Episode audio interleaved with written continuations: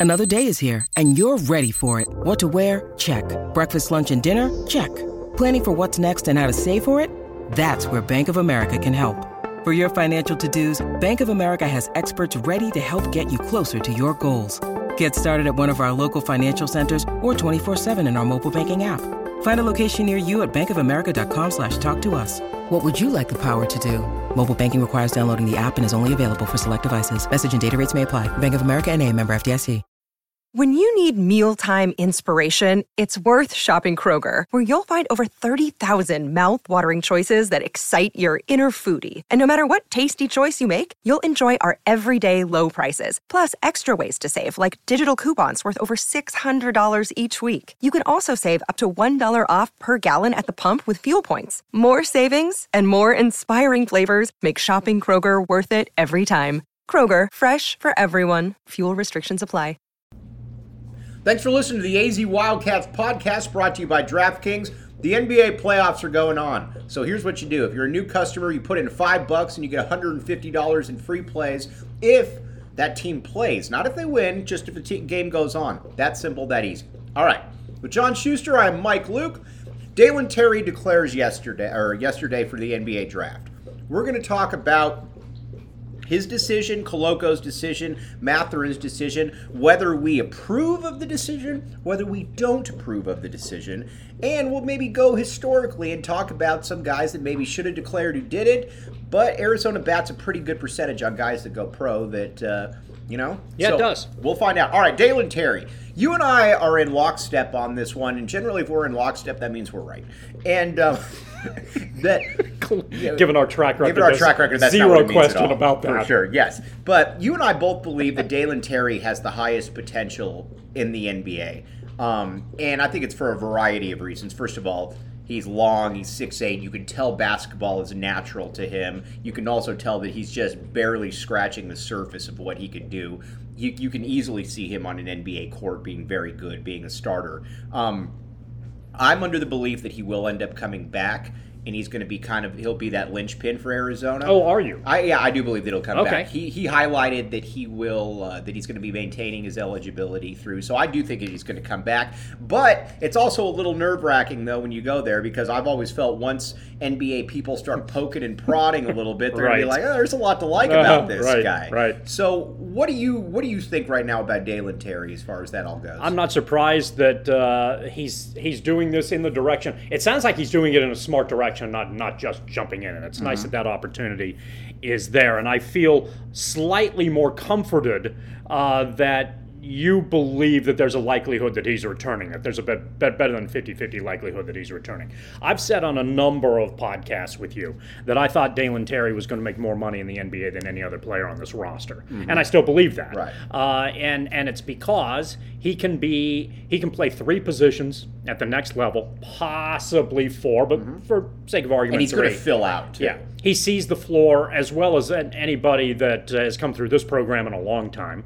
He's got the length that helps defensively. He's got the length that uh, can provide rebounding and a push mentality in the transition game. And he seems to be a good character guy. Right. Lots of teams like that. There's a lot of there are a lot of reasons to look at Dalen Terry and say, hmm, uh, we might be very interested in Right, yes. the the the possibility of convincing him that maybe not returning to Arizona is a could be the best thing for him. Now, if you're Tommy Lloyd, I think that I think it's a fairly simple case. You could say, and Lute Olson would always say this: it's about sticking in the NBA, not getting to the NBA. Dalen Terry, I think, was. I mean, it's funny. It also shows you how good Tommy Lloyd is. Dalen Terry, I think, was the biggest beneficiary of Lloyd coming back. Although I guess you could make the case for Koloko Sure. and Ben Right, Bennedict right, Mathurin. right. But with but Terry is unquestionably in that conversation. for sure. And what Terry can do is he can be. I you can see him really being a jack of all trades. That he initiates the offense. Um, you know, we already know that he can. We already know that he can pass, that he can defend, that he can dribble. I think that you're going to find out if he comes back that he can also score. Now, the shot, a lot of people worry about, but it's weird because you and I talked about this all season he's a timely shooter and it's not like you look at it and it's like oh my gosh there's absolutely no chance that's going in so there isn't anything that he can't improve upon i just if I wasn't sure that I was a first round pick, if I were him, I would come back because I'm pretty sure that I would be certain that I'm a first round pick if I came back. Right. I think that's fair. And uh, progression and an understanding uh, works in your favor, and being in this system helps as well. I think this is uh, one of the next tests.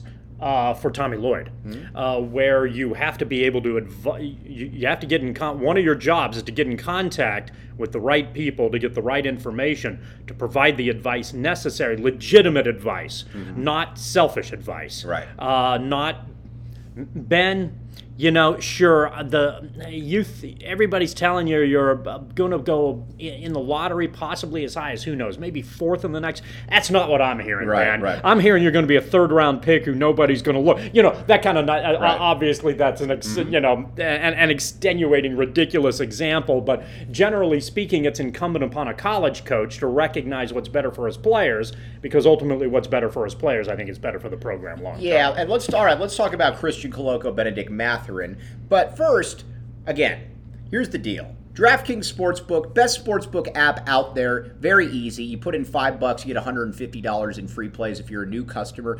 Eligibility restrictions do apply 21 and up, Arizona only. John Schuster, do you have anything going on with the DraftKings Sportsbook? There's a lot going on right now. Uh, so and and a lot of fun, interesting promotions that are taking place on the app as well because you got baseball that just started. You know, obviously uh, your uh, involved in what's taking place on a more or less nightly basis with the NBA. The NHL is just around mm-hmm. the corner. There's a right. there's it's a weird time of year, but there's a lot out there with a lot of possibilities. So if you feel comfortable doing something, to try to take advantage of it. This is a good time to do it. For sure. All right, something that somebody that's going to take advantage of something is Bennedict Mathurin. Anything you look at at Bennedict Mathurin's a top ten pick. Um, I generally am of the belief, and it's not hard and fast, but I generally am the belief if you're a top 10 pick, it's probably a good decision to go. The only time though that I don't I don't believe that it is a an end all be all you always have to go. And here's why. If phys- if you're physically not ready, I get that because a lot of guys go into the league and physically aren't ready. That's what working out's for. You know, they have trainers and people that know what they're doing.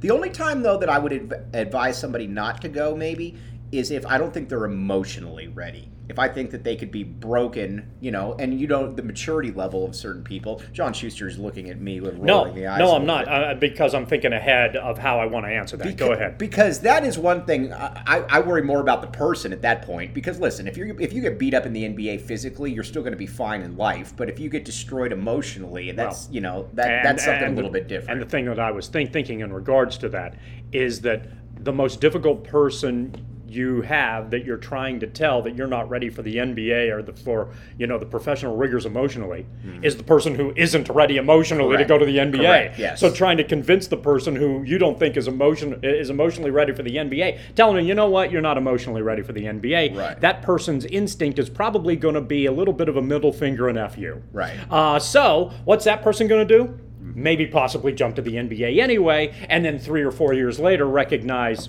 perhaps the hard way or make up excuses along the way mm-hmm. that you know maybe the folks who were telling me that when I was 18 or 19 years old knew what they were talking about, and I should have listened. I think though that this is the right decision for him. He um, he came back I mean, he, his offensive repertoire was drastically improved. Now, again, maybe some of it was also from having a coach that understands offense. But, you know, last year he was essentially a stand in the corner three point guy, or, or not stand in the corner, but just stand there shooting threes or dunk the ball. This year he came back, he was making plays off the dribble, he was pulling up. There was really everything was added to his arsenal there, at least offensively. And I've always believed that uh, defense is more of a matter of want to uh, there's no reason he shouldn't be able to be a good defender in the NBA. I think the issue with Mathurin uh, in the early stages is is he is he ready to be invested 82 games a regular season? Mm-hmm. Here we saw him play what 20 out right. of 30 roughly right. yeah. give or take right you know uh, and and that that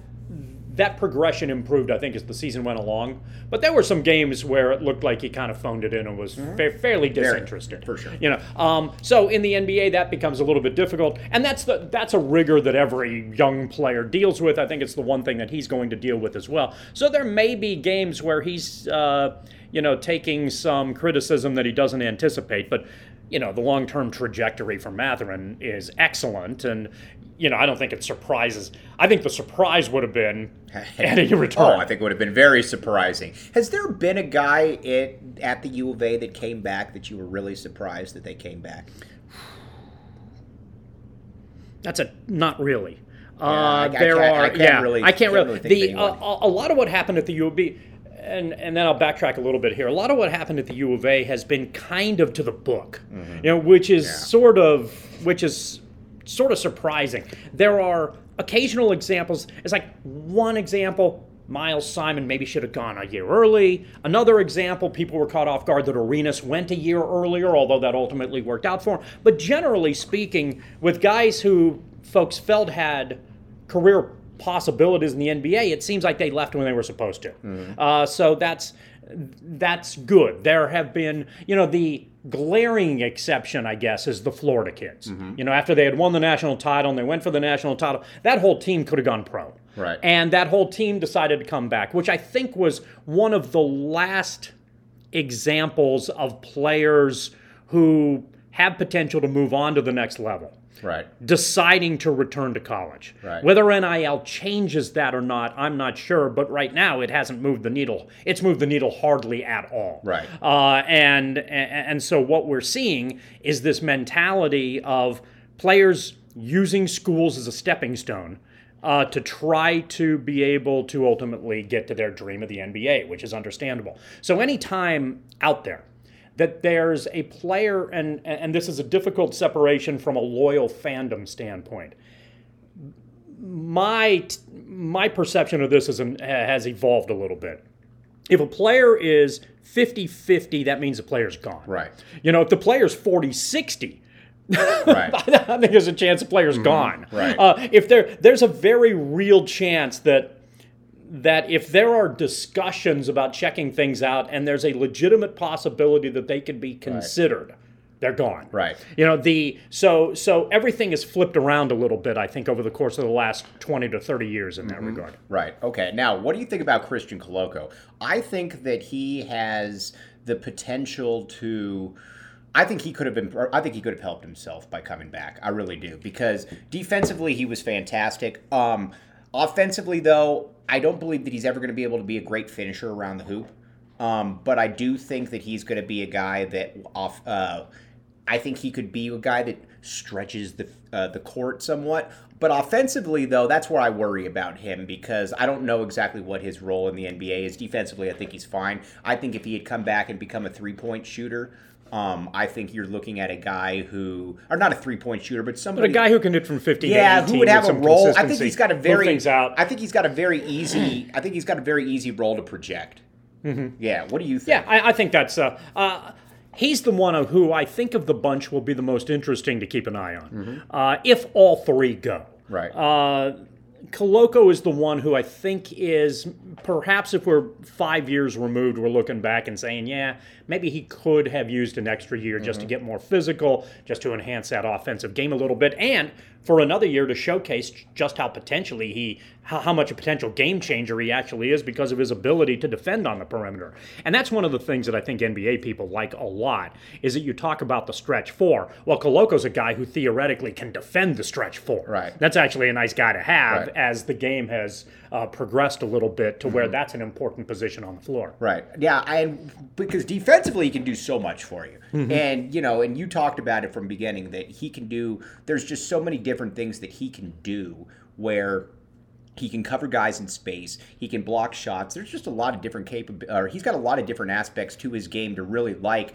I just think that he could have probably. But the NBA is more explosive. The NBA the is NBA more- is more and- physical, and you know and those and- are issues where Koloko has. And, and yes, and that's my pro, that's my concern is that it's six foot ten or guys that are six foot ten that are really strong that are grown men. I don't I don't see him finishing around the hoop against them. I I mean maybe, but I think he's going to have a very hard time at that level. But you know, um, and when you look at the drafts, he's viewed as a fringe first round pick. I think he's got higher potential than that. I really do. I think so. Well, yeah, because that uh, his athleticism is is superb, and the way that he, I think, potentially projects in the NBA is the way that I kind of projected that he'd be with Arizona last year. Right. A guy who doesn't need you don't need to run offensive plays for him. right.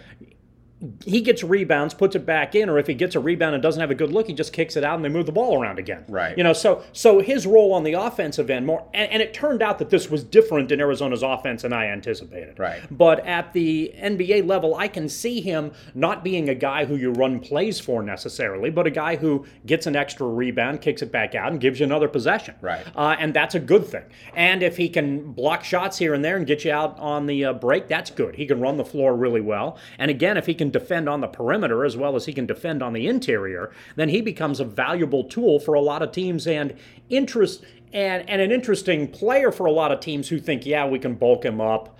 Um, he he learns well. He takes instruction if we know how to provide it. Uh, we've noticed that we, have talked a little bit about that. That you you talked about the emotional development Right. issue. Koloko becomes very interesting in this regard. It's very important what team he gets with and how they deal with him. Right. Because he struggled, you know, based on some of the reports we heard with Miller, and needs positive reinforcement. Mm-hmm. Sometimes a results-based industry like the NBA isn't necessarily a positive reinforcement entity. Right. Uh, so he's going to have to be able to toughen up emotionally Right. as well. But I think NBA teams look at him and say, "Well, you can't teach. Well, what is it? You can't teach six ten with a seven four Yeah, length for who can defend Yeah. all and and run the floor. We can figure out things like can he make an eighteen foot jumper? Right.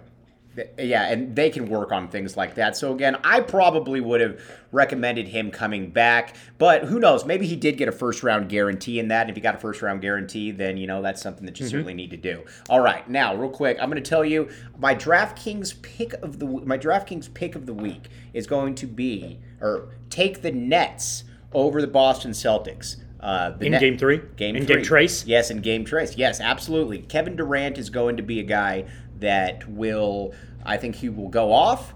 Um, I think he's going to have a huge game. And I think that they get back in the series 2 1. That's my DraftKings pick of the week right there. But we will be back with you, very special guest Monday. For John Schuster, I'm Mike Luke. You've been listening to the AZ Wildcats podcast.